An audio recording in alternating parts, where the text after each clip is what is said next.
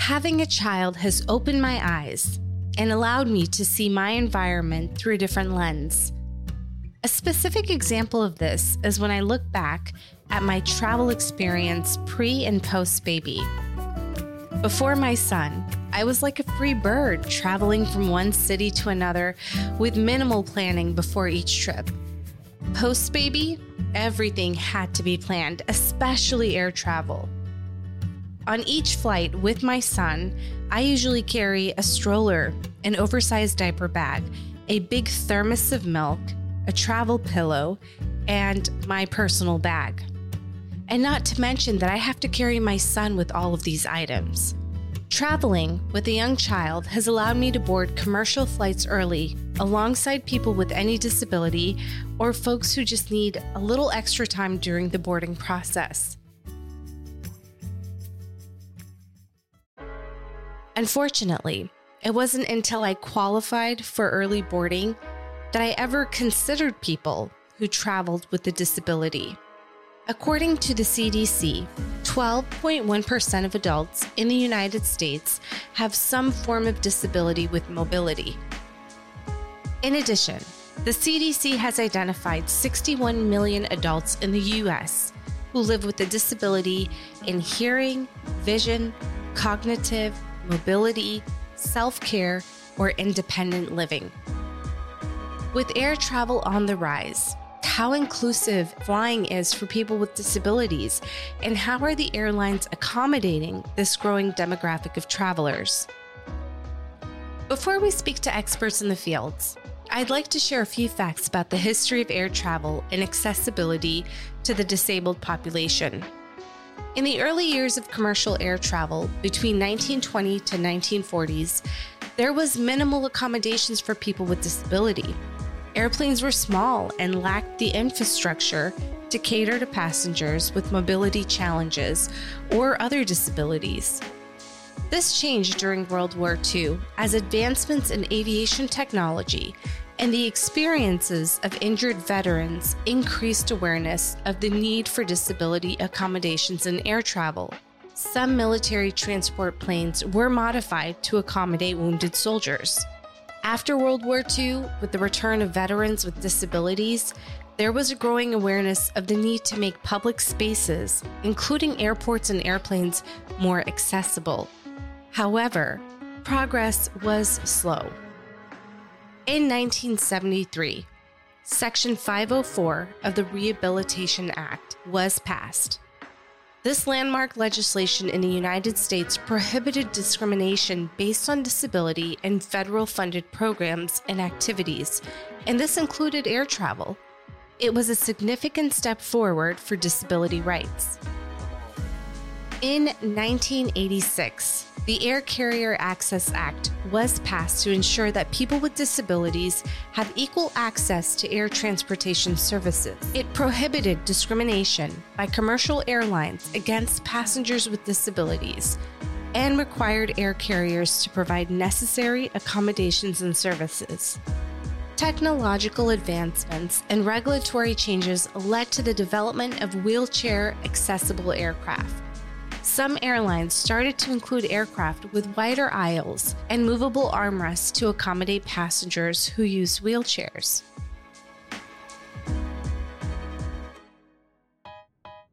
Airlines and airports continue to invest in accessibility measures and resources for passengers with disability.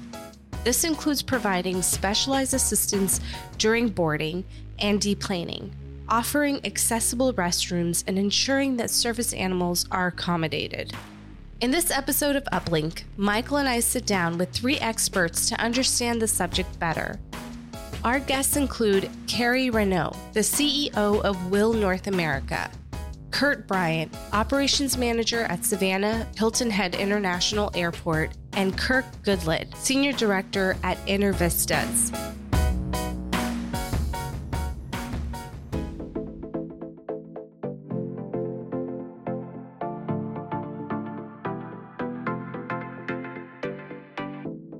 Welcome to Uplink. The aviation dialogue starts here.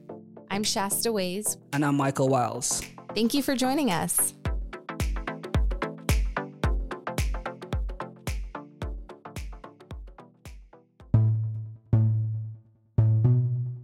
To better understand the technology that helped passengers become more mobile, we spoke with Kerry Renaud, the C E O of WHILL North America.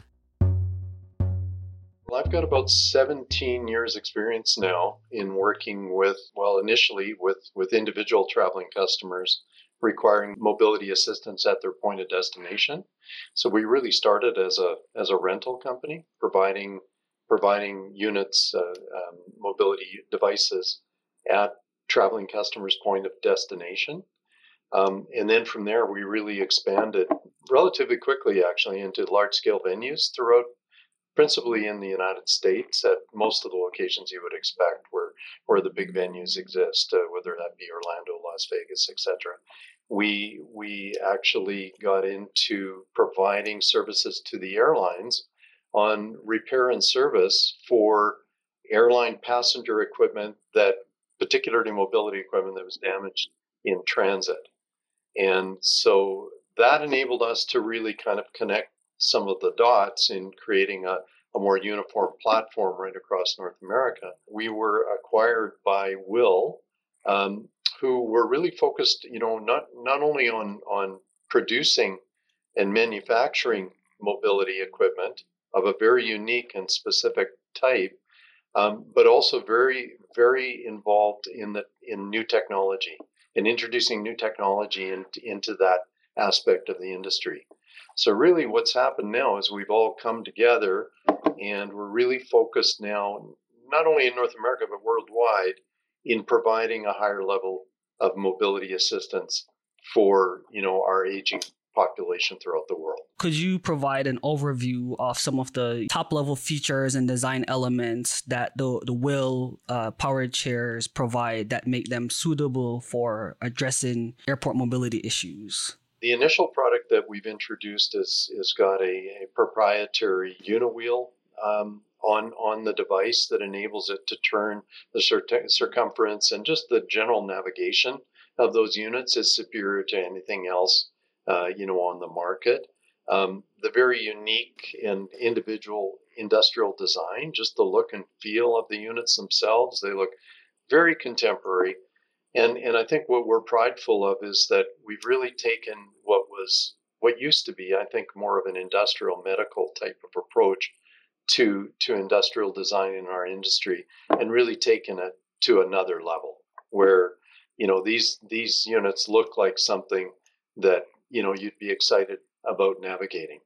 More specific, though, and more recent to the airport environment is the introduction of robotics and, and the ability to introduce autonomous, and these are our products, autonomous units in the airport that will allow passengers that require mobility transportation from one, you know, one particular area in the airport to another on a dedicated dedicated route, and then enable that passenger then to get out at, you know, say we'll use the gate, the gate as an example, where they pre-programmed these units and they've taken them to their designated gate. Then the units on their own turn around and return to their original point of, of origin. So the advantage here is that you create individual autonomy for that for that passenger, where they can move to a designation on their own without having to rely on an, another individual to get them there. It's quite incredible that there are these autonomous wheelchairs. It really makes the passenger feel empowered and more independent, which is really big for a person who's navigating around the airports. Can you share with us how receptive airports or airlines have been to this new technology, and how soon can we see this just spread across the United States? Well, um, certainly lots of challenges. I mean, as you guys can appreciate, anytime you're intro- introducing new technology, it's it's it's going to be it's going to be challenging from an educational standpoint and creating, you know, a real comfort level. Um, especially the idea of moving from a, you know, what I would con- call more of a controlled circumstance, where somebody that is within your employ is pushing that passenger, you know, throughout the airport. Now moving to a situation where you're empowering that that passenger, and they have the ability, effectively, you know, if they use our our our, our manual devices, to circumvent the airport on their own behalf, or in the case of the autonomous, you know, move with electric vehicles, move move throughout the airport. So, you know, I think we're we're super excited about the level of interest that's already been created. Um, we we have the first commercial application uh, in Winnipeg. We we introduced the and it's been up and running very successfully with four particular units for some time now. Um, we have lots of inquiries from more major U S airports now at this point.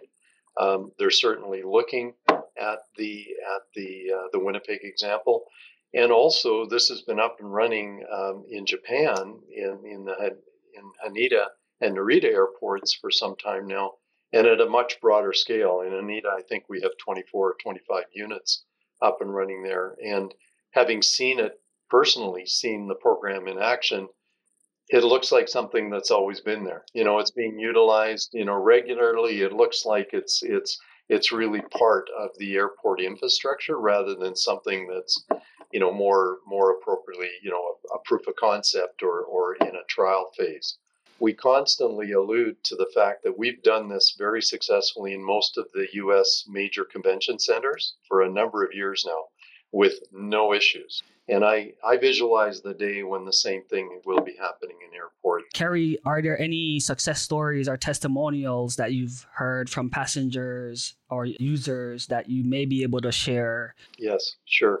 Well, I do know that we've been able to conduct a survey of one hundred twenty people who departed from Winnipeg Airport, and we re- and we actually received user feedback, and the the results were overwhelmingly positive. Uh, ninety-seven percent of the user ratings our service as excellent or very good. Additionally, ninety-nine percent of the users expressed their willingness to use our autonomous service again. So there's a comfort level, obviously, that was established there. Um, you know, many, many travelers who've undergone kneecap replacement surgery use a cane. They, they've really spoken to the, the ability that this, this autonomous service can provide for them. Um, You know, a lot of people don't realize how far the departure gate uh, can be from the check-in counter and forget to ask for wheelchair assistance. Um, we had one seventy-year-old traveler even commented on the great service after almost missing their flight due to waiting for wheelchair assistance. Um, so, yeah, so, you know, we're finding the feedback is is gone beyond just, wow, what is that? Oh my God, what, why is that unit, you know, operating with no one, you know, with no one assisting it in the airport, to actually, hey, you know, this is a, this is a terrific service, and uh, and passengers have, have shown a comfort level in, in being able to utilize it. I can almost even see this being such a great tool at the large um, aviation conferences where it's just massive halls. Um, are there any plans to just expand in, in different sectors other than the ones you talked about earlier? We're looking to introduce it into hospitals as well. There's a very practical use case in those examples. Um, for convention centers and the like, and, and large-scale, you know, entertainment facilities, we're in those already, and, and I would equate that more to what we call our manual drive service. Specific to the autonomous development, I think where you'll see us really expand is initially certainly in airports, but we also have some very significant interest and have actually gone to uh, proof of concepts in in a in a number of hospital venues as well.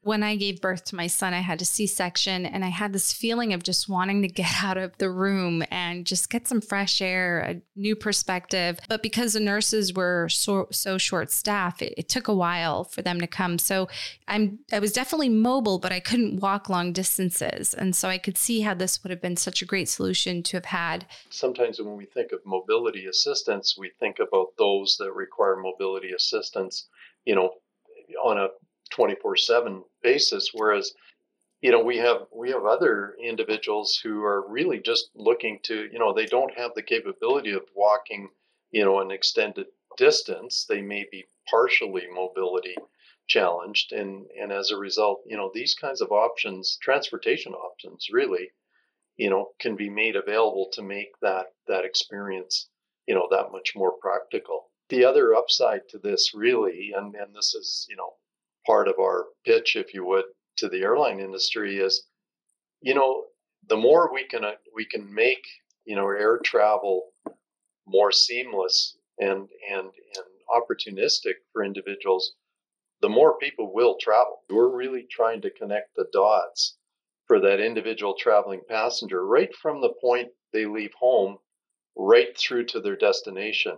In terms of these wheelchairs, you know, what type of support or training is provided to users, you know, when they get to the airport? How how are they able to get up and going um, as quickly as possible?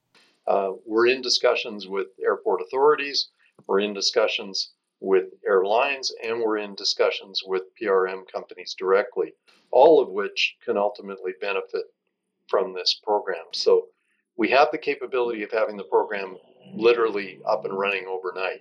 I mean, we have that that capability. And if necessary, you know, we certainly have our own trained personnel on the customer service side, a team of personnel that go in to the airport in advance of and set the program up, whether that includes, you know, mapping the facility or everything that goes into getting the program ready. And then, and then where appropriate, you know, providing all of the related training, training information and materials, and even if if required, you know, staying on site for an extended period of time to ensure that that those facilities are comfortable. You know, you recently uh, announced that you moved into the Savannah International Airport um, to provide service. Could you talk a little bit about that partnership and what that means for the growth of the company? First of all, good on Savannah. I mean, they they they jumped they jumped into this, and we've heard this from, from the Savannah folks. I'm not so I'm not just saying that that it's that it's really it's really been a, an effective and exciting innovation within the airport. Now, specifically, that program is what I would call the manual drive system. So we've taken, you know, our existing products, our C twos, and and basically turned them those over to Savannah Airport personnel who are actually managing the program. So that's a case where they're providing them to individual passengers, and passengers are, you know, off they go, utilizing these units within the airport, basically on their own volition.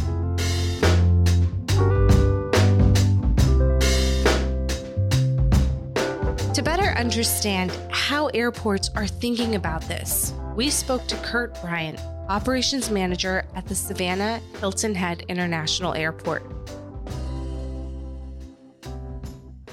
With over three point five million passengers traveling through your airport, which is Savannah Hilton Head International Airport in, in Georgia, what specific accommodations or services does the airport provide to assist wheelchair and powered chair users?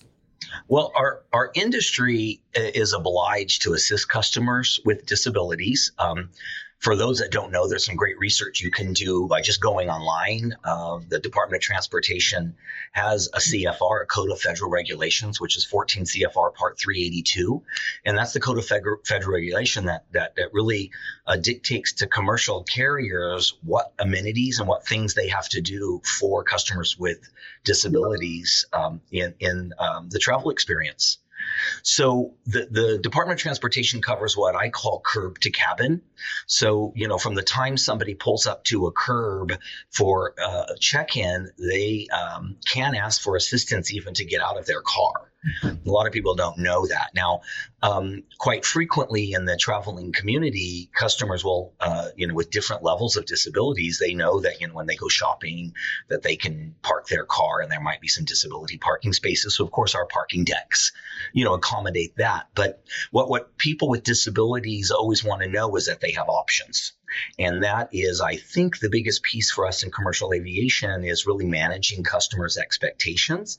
And when I say that is what can customers really expect to have done? And that is a really heightened level of, of assistance that's available to them for the entire travel ribbon, that curb to cabin experience.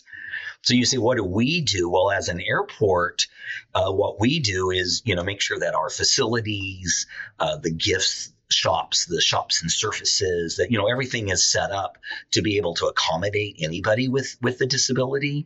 Uh, and those are the basic things through the Americans Disabilities Act. So, I mean, we don't need to necessarily, you know, talk about, you know, our airports in America, you know, do they have bathroom stalls that can accommodate a disability? I mean, yeah, I mean, I think in our fabulous country, you know, that you're going to be able to you're going to be able to find those things, right? But uh, then, then the question is, well, specific to an airport in commercial aviation, what ends up happening? So we're a very unique airport in that, um, well, let me take a step back. Air, airlines historically subcontract with subcontractors to get the fourteen C F R Part three eighty-two needs done. So when you're at the airport and you see the wheelchairs being pushed around, those are historically subcontractors of the airline. We're a unique airport in where and whereby we uh, are the contractor for all the airlines. We actually have a consortium, so we want to make sure that we we give the absolute best customer service possible. So if we have a bunch of airlines, we don't necessarily um, want to have to have a whole bunch of different contractors that are going to be doing that job. So for about a ten or eleven years, we have been an airport that it is um, uh, part of the lease agreement for the airlines when they come to do business here, that we're going to be doing that part of the business for them. Now, what's interesting that people don't know is uh, a foreign carrier flying into uh, an American uh, airport, they're required also to, to provide the same kind of services. And those services are not only at the airport, but on board the aircraft based on aircraft size. Uh, you know, what kind of restroom facilities are available based on aircraft size. There's an onboard wheelchair for a customer that is completely immobile on this long flight, you know, that needs to use the restroom. So, so it's very, very clearly spelled out. So I had a son uh, three years ago, and I, at the time I was living in Dubai. Uh, so I was traveling very far distances to come and visit family in the, America. And I just remember the anxiety that I would have as a new mom going to the airport. I also had a C-section, so it was very hard for me to be mobile and hold my son. How are you guys thinking about new mothers? Are you guys thinking about them? Yeah, and that's a really good question, because um, I always say, you know, that my passion is really about managing customers' expect- expectations and um, educating, which is kind of what you guys are helping to do, right? So we need to define then, in the world of disability, we have to define, and I do this when I train, what what is a disability? So it's it's really very uh, broad net that you throw out, because it, the definition of the disability is it's temporary or permanent.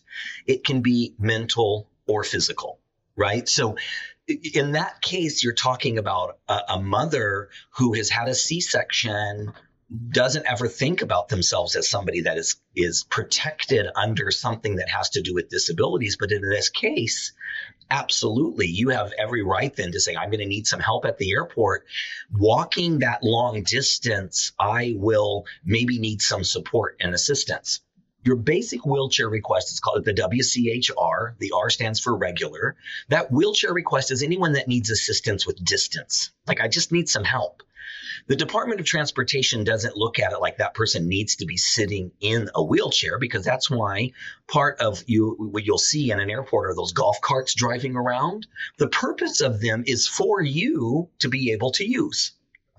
So when I talk about educating the mother, for example, when I'm talking to people, they're like, oh, I, I didn't know I had a right to sit on that. It's like, yeah, that's why that's there. It's it's there because you today might be in a situation with the fact that you have your children with you, and you just had a C-section, you know, a month ago, and walking this huge dish. That's why it's there. You don't have to ask permission of anybody to get on that cart. The next one is called the W C H S. That means I struggle with steps and slopes. I can't go up and down stairs and slopes like a, a boarding jet bridge based on the aircraft type and size might be a steep slope. That's the that's the that tells my team we need to meet you at the door of the plane. Then the W C H C is the aisle chair. Um, that that code has been in the system for a long time. We don't usually use the C anymore. So I said the R is regular, the S is steps and slopes. The C is what we call the carry-on, carry-off. Um, we don't use that term anymore because it's it sounds kind of derogatory, like I'm going to pick somebody up, right? So we call the, we call it the aisle chair, but the code's probably been around since the nineteen fifties, so it is what it is. And that's the person that needs assistance all the way to their seat. And then one of the other requests is I'm traveling with my own chair.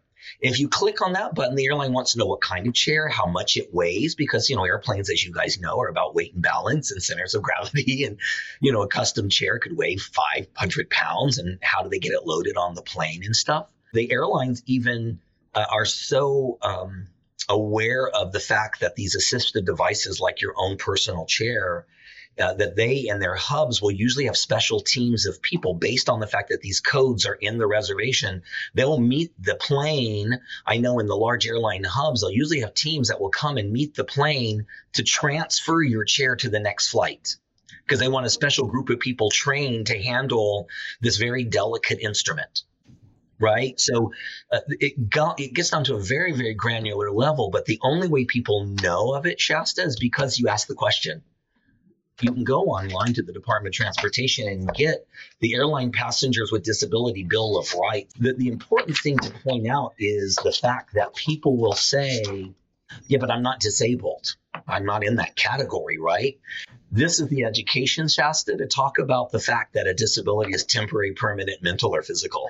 Uh, when you when you work in the environment that we work in, you realize that we don't you don't really want to ever judge. You don't know what somebody is dealing with and going through, whether it's a new mom or a mom with children and have just had a C-section or somebody that has a panic disorder. We we want to make sure that we accommodate everything, but it's also important for people themselves to understand that they they have these rights and that th- these regulations exist. You know, recently your airport announced a partnership with WHILL, and I'm curious, how does your airport uh, collaborate with airlines or specific power chair providers to solve these mobility issues that we're talking about? The thing that we always have in our mind is when you are uh, needing assistance, or if you're disabled, the number one thing you want are A, options, and B, you want to be as independent as possible. Right. Any if you if you have a focus group, you you talk to people with disabilities, they, they just want to be independent. This idea of creating independence for somebody instead of them having to have another person push them, which is when we do uh, studies, uh, people feel like they're a burden on others. They feel like they have to rely on others. So there there is that element of trying to take that away. Um, so this this initiative that we've kicked off here, I'm happy to say, is the first. There's no airport that has done this yet. Part of fourteen C F R Part three eighty-two uh, requires that airlines give what's called a wellness check every thirty minutes for customers that are sitting in an airport-provided chair or the airline-provided chair, right? I mean, it, let's look at it that way. The airline, you're now an airline customer, and who cares who owns the chair? If you're sitting in that chair, the airline is supposed to check on you every thirty minutes. To see if you need to do the, use the restroom. Some airlines enhance that because they want to, you know, say that they're the airline that wants to be more providing to customers with disabilities. But the bottom line is, you know, there is this still this idea that the customer is not independent. So when they're sitting in the power chair, they get to on their own go and use, you know, the facilities. Now, I'm not a wheelchair user, but for about a month, I had this chair and sat in it and drove it around the airport. Um, to put myself in that position. And I went into the disability uh, restroom facilities and the stall and turned in circles and went up to the sink and went through every single shop and services we have.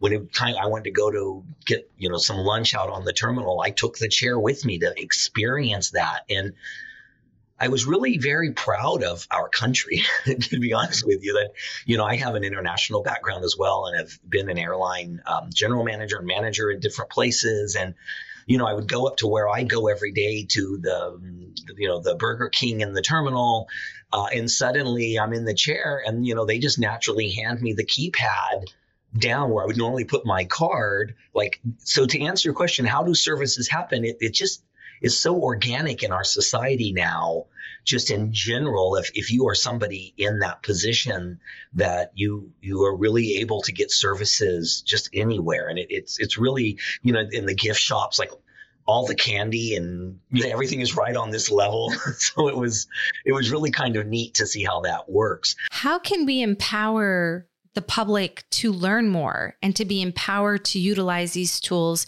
I think it goes back to what you were saying. It's all about education. The population that we have the easiest time with is the population that has the conversion van, paraplegic, I'm in my own chair they're the subject matter experts. So yeah, the cities do have organizations and communities. What we're talking about more than anything that we're, we we have a hard time um, communicating about is the person that doesn't see themselves as disabled. They don't know that these services exist. The the elderly person, the person, as Michael mentioned, that you've now had a surgery, it's that temporary kind of disability, the mom with the cesarean. Um, it's why I'm so excited to be on this podcast, you guys, because th- this is the answer. We have to be able to have that conversation and fill that in. And, you know, talking about you've learned a lot as a pilot, I, um, you know, I retired after twenty-eight years from one of the legacy carriers in customer service. And I'm amazed at how many employees just don't even know how all of this really works, right? They know that there's requirements, but then the airlines have also subcontracted it out to vendors. So it's like, oh, I, I, those people, I don't know, we've hired them to do that. I'm going to step out on a limb and say, you know, the, the air carriers could probably do a, a better job uh, training, you know, their employees as well. I always say that, you know, I, I kind of just have this fantasy. It's like I could go to all the airlines when they do pilot training and kind of talk about these things. Uh, the number one that we get most frequently as uh, a disappointment or a complaint is the uh, customer will step off the door of the aircraft and they want to know where their wheelchair is. And I will say, well, you ordered the wheelchair for just distance. So it's not down here at the door of the plane. It's up at the top where the jet bridge is. And then the customer will say, well, I didn't know that. And then it's a very delicate conversation to say, yeah, but you're the one that selected which one you wanted. And so I'm talking to flight attendants and they don't even know. The bottom line is we want people to feel comfortable traveling, and we want people to understand that they should feel comfortable and not feel like it's an obligation. They should be able to get to the family reunion just like everybody else. Um, we all know that people just don't want to sit at sit at home anymore with their arthritis, right? We, we're going to get our knees replaced, and we're going to go, and we want to be able to buy a ticket and go fly on an airplane. That That's what this is about. And we've got to be on the forefront of all of that. And I appreciate so much you guys helping to share that message, because uh, there's nothing more freeing, as you guys know, as pilots, than being up there in the sky and going to a fun new destination and seeing the world. Kirk Goodlet, Senior Director at InterVISTAS, specializes in strategic planning, border facilitation, biometric technologies, and the future of mobility, and helping organizations identify and remove barriers to equal access. Kirk helps us better understand passenger mobility. One of your responsibilities is to oversee the future of mobility and helping organizations identify and remove barriers for equal access. Based on your experience, what are the most common mobility challenges that wheelchair and power chair customers encounter at airports? Yeah, it's a really good question. And when we talk about challenges, I prefer to talk about them in terms of barriers. And so it's it's really important to keep that in mind, that we're not necessarily talking about challenges, but rather barriers in our environments. And um, for me, it's important to um, categorize these barriers into five broad categories. And those categories that we look at are technological, they're systemic, there are information and communication related barriers, there's attitudinal barriers, which really refers to um, attitudes typically uh, mitigated by training and awareness. And then finally, the, the fifth barrier is a built or physical environment. Um, and so when you're talking about mobility Uh, challenges or people with reduced mobility, we're, we're often talking about the built and physical environment. And that's where our environments are designed and uh, and constructed to suit the needs of some, but not all. And, and so I really prefer to look at the world in terms of barriers instead of focusing on the disability itself.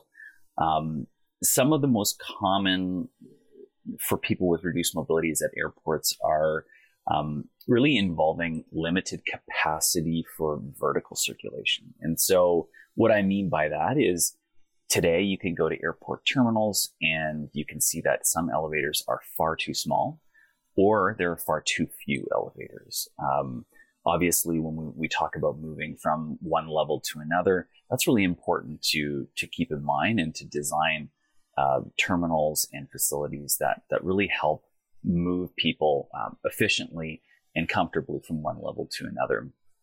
Another thing that um, I, I often see, another barrier, is a lot of terminals love carpet. A lot of airports love to put carpet everywhere. And and I know it can often be, uh, it can it can quiet the terminal when, when you've got your rollboard, suitcases and carry-on, you've got all the, the things that you drag through terminals, and on tile that can be sometimes quite loud. But carpet is really, really challenging for people with reduced mobility uh, for a number of reasons, not least of which is if you've ever used a manual-powered uh, wheelchair or mobility aid, to push yourself in, in a wheelchair on carpeted flooring is, is a, a very, very difficult thing to do. And if you're a caregiver, for example, uh, it can be, be challenging as well. And so those are two just really um, the things that I notice very often. Uh, so vertical circulation and then the, the dreaded carpet in, in terminals. I've started to notice a lot more when I'm at the airport. And uh, I couldn't agree with you more. I was just recently at San Jose um, uh, International Airport and out in California, and there was a lot of carpet. And there I was pushing the stroller and dragging my um, my luggage. And, you know, I didn't realize how much work went into that until just now when you brought it up. And I thought, yes, that's true. Um, and even with the stroller, just being able to go down um, in the Uh, elevators, there's typically a line, or the elevator's super slow and small, um, which my son doesn't like small places. So there is so much more that I'm starting to notice. And I'm so glad that you guys are doing this work, because it could really change the travel, the way that we travel. Yeah, thank you. So just to put some some statistics around what we're talking about, globally, one in six people have a disability, according to the United Nations and World Health Organization. So that's about fifteen percent of the global population. And when you look at the ways in which our populations are aging, our the baby boomers are, are getting older, all of that translates into a greater demand on our infrastructure and our terminal spaces. And so what I often talk to clients about is, is we, we're terrible at predicting the future in so many ways, but demography is is pretty, it's pretty good. It's pretty clear. We know the the direction in which demography is going for the for the most part. And so that's what we need to use to really help shape our understanding of the future of mobility. So you shared, um, you know, specific examples of obstacles that, you know, in, um, block uh, wheelchair and power chair users. In terms of solutions and practices that you think could be implemented, can you speak to any that come to mind? When I think of of innovative solutions, or even the word innovation, which I think so often is is overused, um, you know, there's the technological side of innovation. How can we use a technology or, or implement a technology to to make life easier? But then there's the more, I'll say, analog way to innovate, which is really about looking at an existing business process or operational procedure. And and so there, there are very easy ways that airports and, and other stakeholders can just reevaluate their their practices and procedures. And it could be something as simple as where to place uh, quote unquote special assistance areas um, to to have people go to. Um, on the on the technological side, um, we've started to see the introduction of autonomous wheelchairs, which has been um, started in, in Narita in Japan, uh, but we're starting to see it in North America as well, on this side of the ocean. Um, when we will consult with people with disabilities and people with lived experience, caregivers, um, the same theme comes up time and time again, and that is the importance of independence and, and dignity for passengers. And what I love about autonomous technologies is that that autonomous wheelchairs can provide that independence and that dignity without relying on manual intervention, without relying on staffing levels at a particular airport or with a particular airline. And um, and so I, I often look at those two examples of, of Narita, closer to where I live in, in Winnipeg, Canada, where um, I, I believe it was the first airport in North America to implement autonomous wheelchair technology. Um, there's so much potential to to really reduce barriers, to address barriers by implementing this type of, of technology. You know, when I think of someone like my my uh, grandma, she's very proud. She's a strong woman. Um, you know, she really loves her independence, and I can just see how disabled she feels when she's at the airport, and it just um, it affects her. And so I can see when you talk about uh, just the the older general public who's traveling, they want that um, independence. And I- I'd love to hear a little bit more about um, autonomous wheelchairs and what does that implementation process look like? I think that um, it depends on, uh, I call it the governance model of, of the airport. And so, for example, in the, the U S, it's slightly different than in Canada, where Um, wheelchair assistance or mobility assistance is um, in Canada falls within the purview of the airline typically, and at certain places in the passenger journey, it falls within the, the purview of the airport operator. In in the U S, it, it follows a slightly different uh, model, but nonetheless, it, it's really about the what is the cost-benefit analysis for for an airport? And what I find today is that there's it's quite disjointed in terms of who does what, who's responsible for, for what.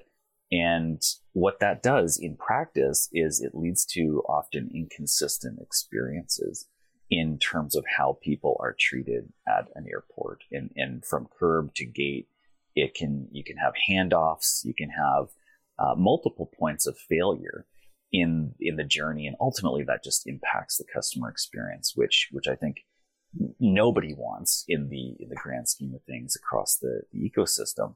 Um, and so that's where the technology really, really comes into play. If you were to be able to offer an autonomous solution from being dropped off at the curb on on departures level that takes you all the way through that journey from check-in to T S A, to get through the, the concessions and, and so on throughout that entire experience without transitioning hands, without being transferred from one provider to another, that transforms the experience. That really does um, give people a sense of, of independence and, and autonomy that simply doesn't exist in, in the vast majority of places right now. So, Kirk, who would own this process in this case? If you empower the passenger, who is responsible for empowering them with the wheelchair? Would it be the airline? Would it be the airport or uh, a third-party stakeholder? And that's where I get back to my initial point. In in Winnipeg, for example, it's the airport that took the lead to uh, purchase, to engage a vendor, to provide that service. Obviously, it's because we live in an ecosystem of, of co-managed experience. There's a lot of stakeholder collaboration and um, and participation, and the airlines are a key part of that. Um, but the airport in that particular case, they they run the program. Most passengers, their interface with air travel is through the airlines. So how would a passenger go about navigating, securing a wheelchair? In that case, it's... Um, Again, if an airport wants to take on this this role, it would be via its website, through the website, booking a service, or in, in some cases, just first come, first serve, and having them near a particular airline or at the check-in area in the terminal. You know, I travel a lot, and every time I see that there's some reconstruction at airports or, you know, things are definitely improving. And Um, I'm sure to do any reconstruction on airports, it's quite a process. It's not something that they just wake up. Um, I'm sure the plans are developed and things are really thought of, uh, thought through. Um, are there any best practices or guidelines that you would recommend for, you know, airports, professionals, anyone really in the industry to understand this better? Consult, consult, consult, I think is is a a good good practice in general. It's so important to speak with, listen to, and heed feedback from people with disabilities and lived experience. And and it goes back to this principle of of nothing about us without us. You want to make sure that their perspective, their lived experience, their knowledge is is completely integrated into how you plan for the future of your facilities and services. I think sometimes sometimes airports think that they know how to solve problems, and airports are great at mitigating risk and, and developing contingency plans and working with regulators and so on. Um, however, when it comes to barriers and understanding how to overcome these barriers, listening to the community is, is fundamentally important. So I think best practices would include establishing a like a local accessibility advisory committee that includes people with lived experience to ensure that all of your programming, your technologies, all your products really reflect the diversity of the communities that you serve. If you are a public utility, or you know you you want to support the the economy that surrounds the airport, it's so important that you you really do incorporate the values and the um, the experience of the people that you serve. So I, I would say, as a starter, an accessibility advisory committee is so important. That's good that you mentioned um, the accessibility community, because um, you work in a role with the Global Accessibility Working Group for A C I. So what are some of the key initiatives or projects that that working group is focused on to improve the mobility experience? I'm a proud co-lead of a global task force on air- airport accessibility with a colleague from uh, Cincinnati Airport, C B G. And we're very proud to have contributed to something called the um, the A C I, so Airports Council International Airport Accessibility Enhancement Accreditation, which provides airports some really practical guidance and helps baseline airports globally on how um, how barrier-free they are and the direction in which they should head in the future to become more accessible, more barrier-free, and ultimately provide a better customer experience. A key part of, of the accreditation focuses on the built environment, and so how to identify, remove, and prevent barriers to equal participation at, at airports and, and in facilities. As I mentioned before, by understanding what barriers exist at an airport, we can start to focus on how to remove them. And I think that's so, so important um, because if you don't know what the barriers are, you won't know how to identify them, and therefore um, you won't be able to, to remove them or remediate them. Um, so ultimately, we can start to focus on how to remove them so that people with reduced mobility and people with disabilities have uh, have just a much better passenger experience. I always kind of take it back to um, the moms that are traveling. Um, you know, we don't necessarily think of us as disabled, but it is quite a process traveling with children. Um, and you're talking about global accessibility and barriers.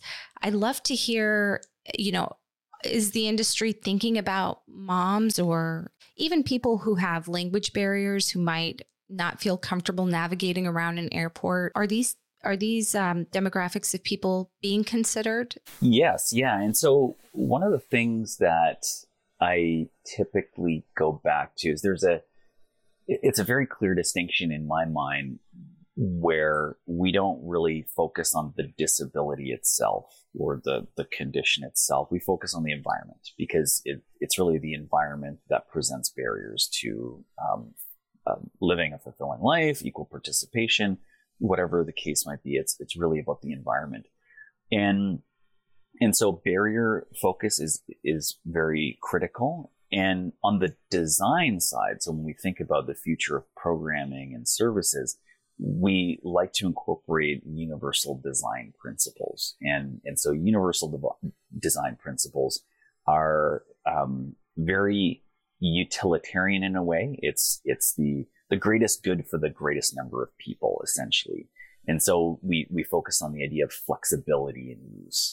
That use is simple and intuitive. That information's perceptible, and and uh, you know tolerance for error is is uh, is low. So those are some of the universal design principles. And and so to get back to your point is that if you design with with universal design principles in mind, it would be the same type of experience for someone who uses a wheelchair as it would be for a mom or a dad pushing a stroller, right? And that's the whole idea of sloped ramps.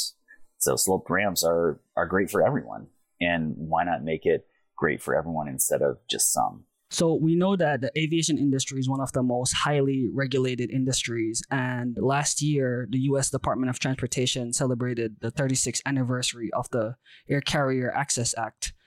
Uh, Kirk, what role um, do policy and regulation play in driving improvement in access- accessibility for um, you know, wheelchair and power chair users at airports? Are there any regulations that come to mind? This is a, a common question that I've I've heard Um, before, and I think I think policy and regulation are important as a very baseline or a, a bare minimum requirement.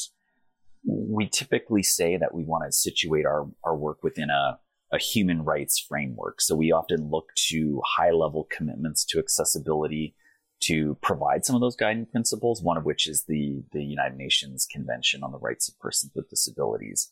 And what's what's important is to note that while there are plenty of international standards and recommended practices, or called SARPs, um, in the aviation world, many member states, so countries that um, are countries that are independent, they're sovereign states, and they're um, part of I C A O, the International Civil Aviation Organization, which is a U N specialized agency.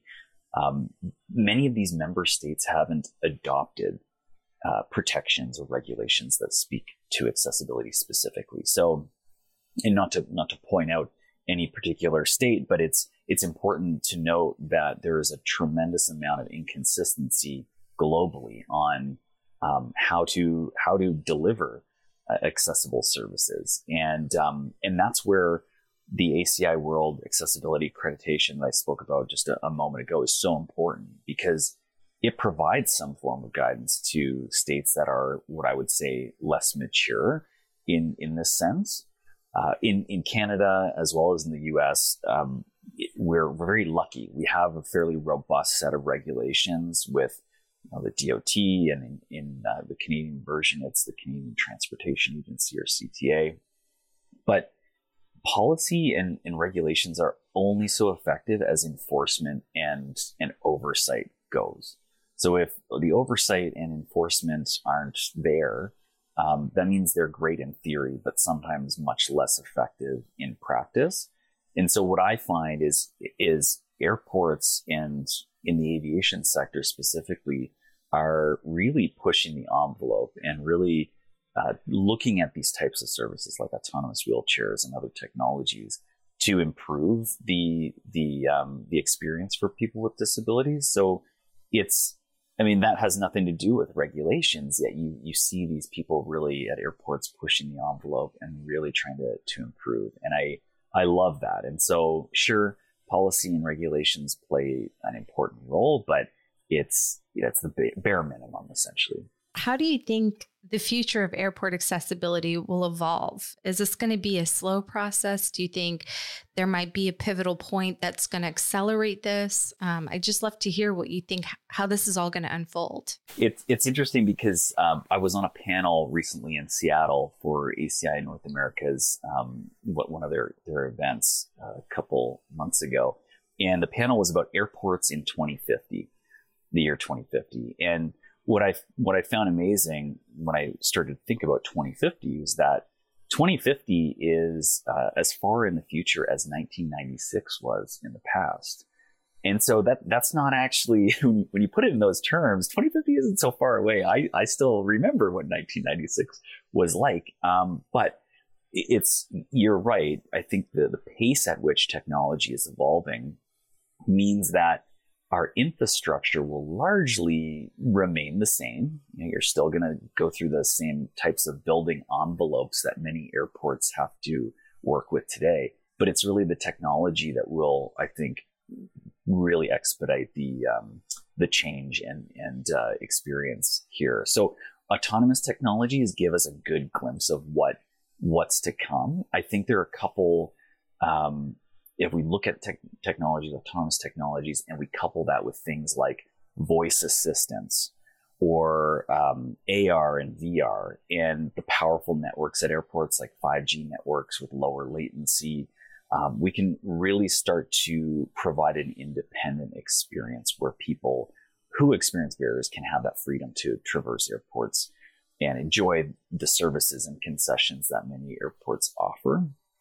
Um, so I think I think when we look at A R, V R, um, voice assistance, the power of of A I, ChatGPT, everyone is talking about, um, I do think that if we harness that um, properly, it can really transform the experience. W- one of the things I'll I'll point out is that um, it's it's so important to look at the airport journey as not just falling from curb to gate, but really at home, far in advance. One of the things that I've heard when we speak with um, people with disabilities and lived experience and caregivers is that uh, very often they want pre-planning tools.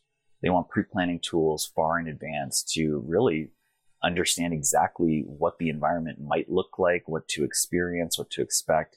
And so when you look at the power of something like, um, you know, A R, V R, if you, you're able to access an airport via computer or via smartphone at home and plan your journey, you can tell where the closest washroom is from door three.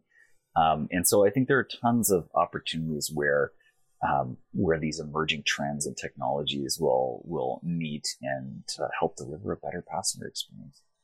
Have you thought about E V tolls, um, electric uh, vertical takeoff and landing vehicles, um, and and how you can incorporate accessibility as it's emerging and growing at this moment? Yes, yeah, actually, that's a good, a really good question, because I think when we look at the the current state of mobility, particularly for, for individuals who might use a, a larger mobility aid or, um, you know, a spillable battery.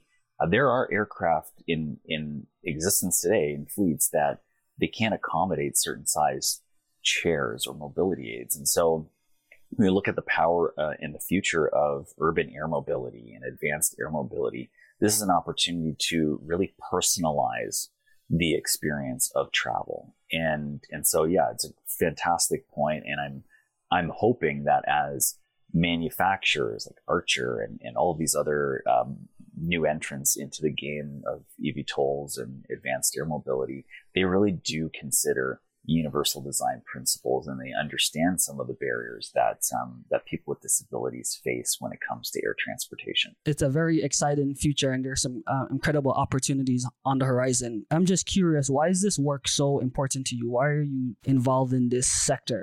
I so on a personal side, I'm a parent advocate. I'm a, I'm a father to a son with a, a disability, and I I. As a caregiver, as a parent, you want the absolute best for your children. And uh, and in my case, I, I do see barriers from a personal and professional side of what I do.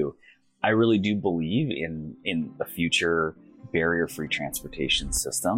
I, I believe that it is possible with the right collaboration, awareness, and support of everyone in the ecosystem. And for me, it's something that I'm so passionate about, and um, and I really want to drive change. Wow, that's really beautiful. I think Michael and I, we've learned so much from you. And uh, so thank you for all that you do. And thank you for making the time today. Thank you. It's my pleasure. Thanks for having me. And I appreciate the discussion. Well, that is it for this week. Uh, thank you all so much for joining us on Uplink. And we look forward to doing this again next week. Take care.